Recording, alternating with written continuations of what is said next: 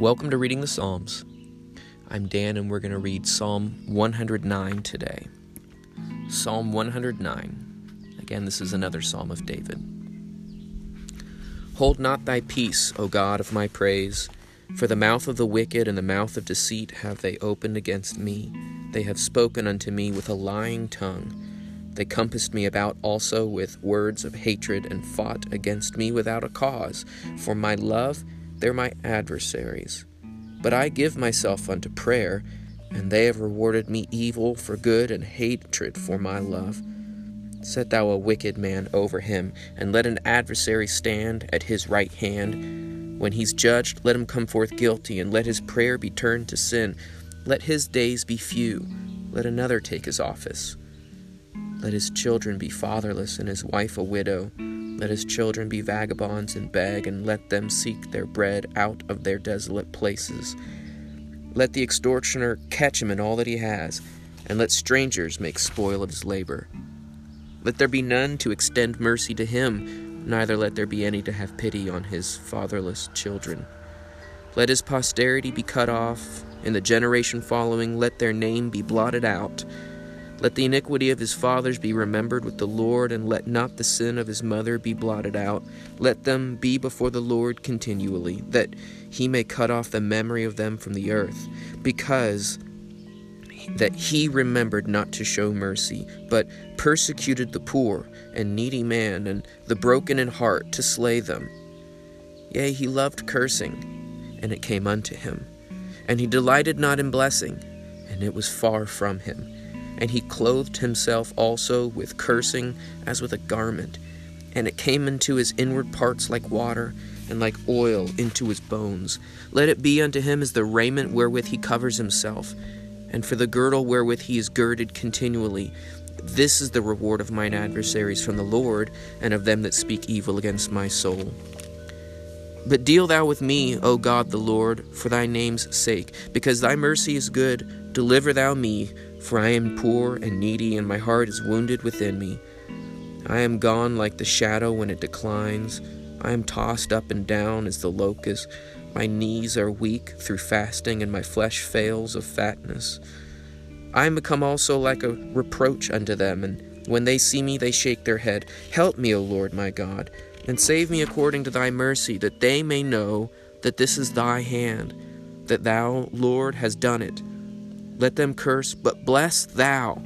When they arise, they shall be ashamed, but thy ashamed, but thy servant shall rejoice. Let mine adversaries be clothed with dishonor, and let them cover themselves with their own shame as with a mantle.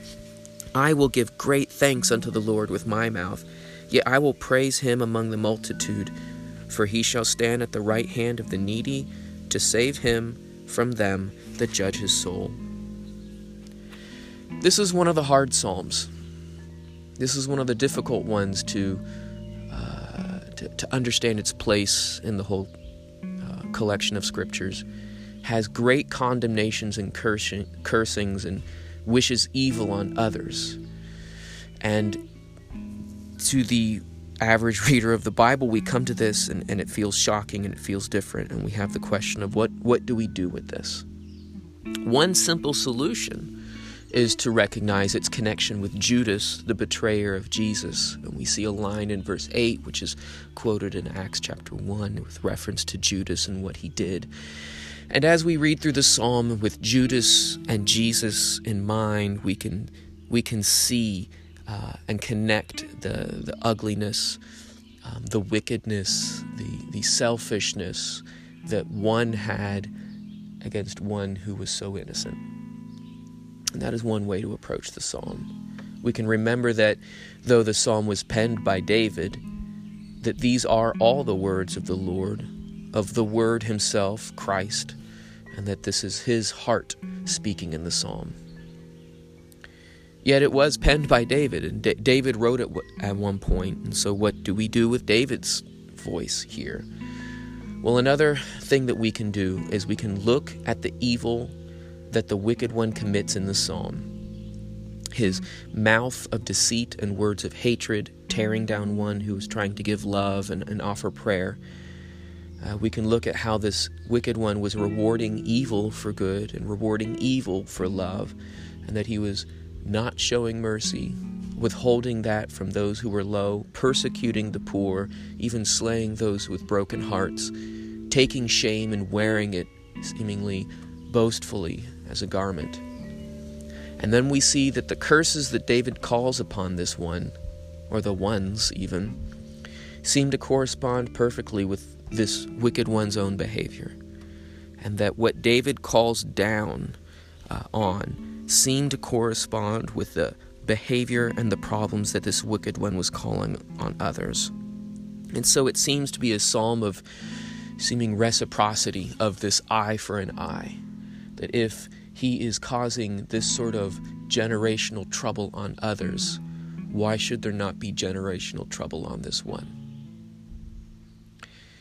Even more so, verses 17, 18, and 19, and I've made a bit of a reference to this, we see that he loved cursing and it came unto him. He delighted not in blessing and it was far from him, and he clothed himself also with cursing as with a garment. And then we see the logical results of that. It came into his inward parts like water and oil into his bones. It's going to ruin someone from the inside out. And so it seems that David is calling toward that. We still have the question should we wish this today?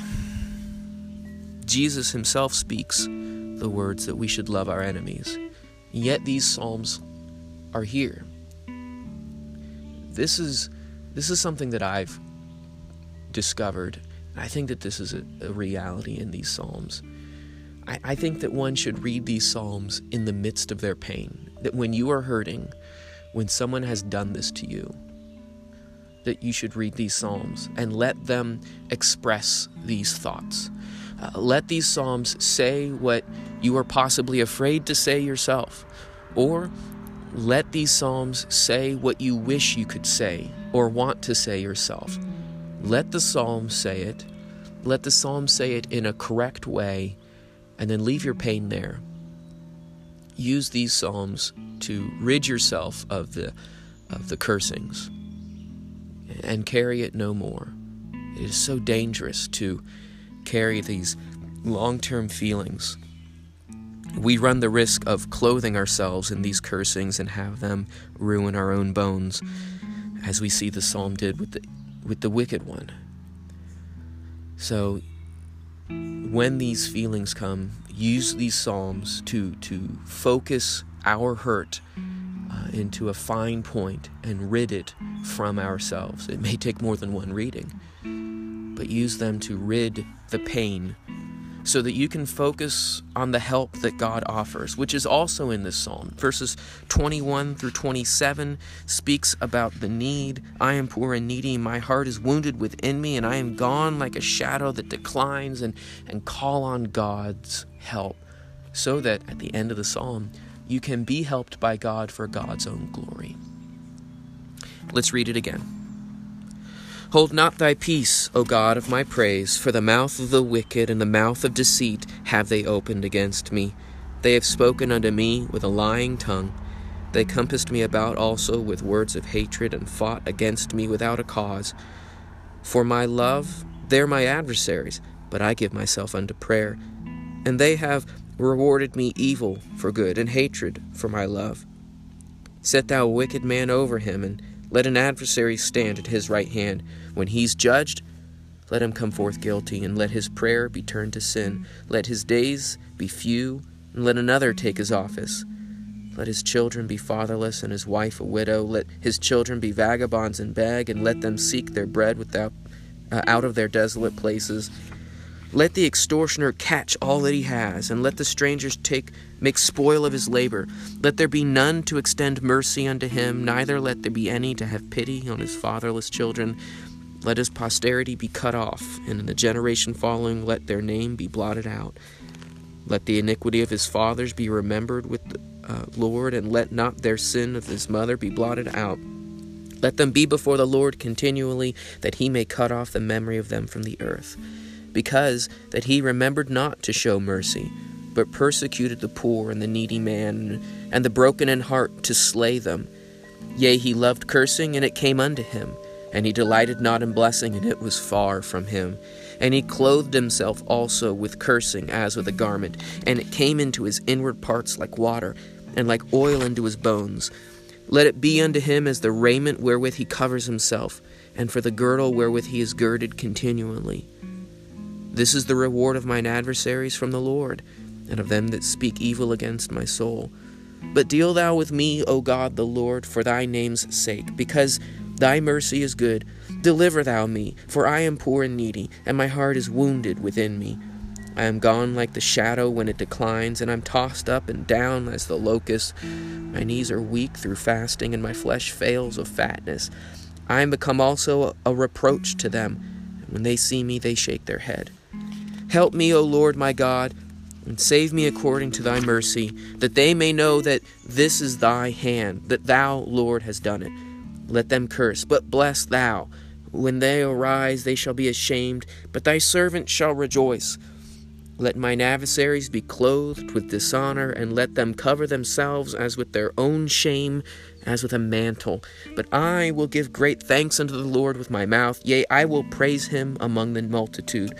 For he shall stand at the right hand of the needy to save him from them that judge his soul.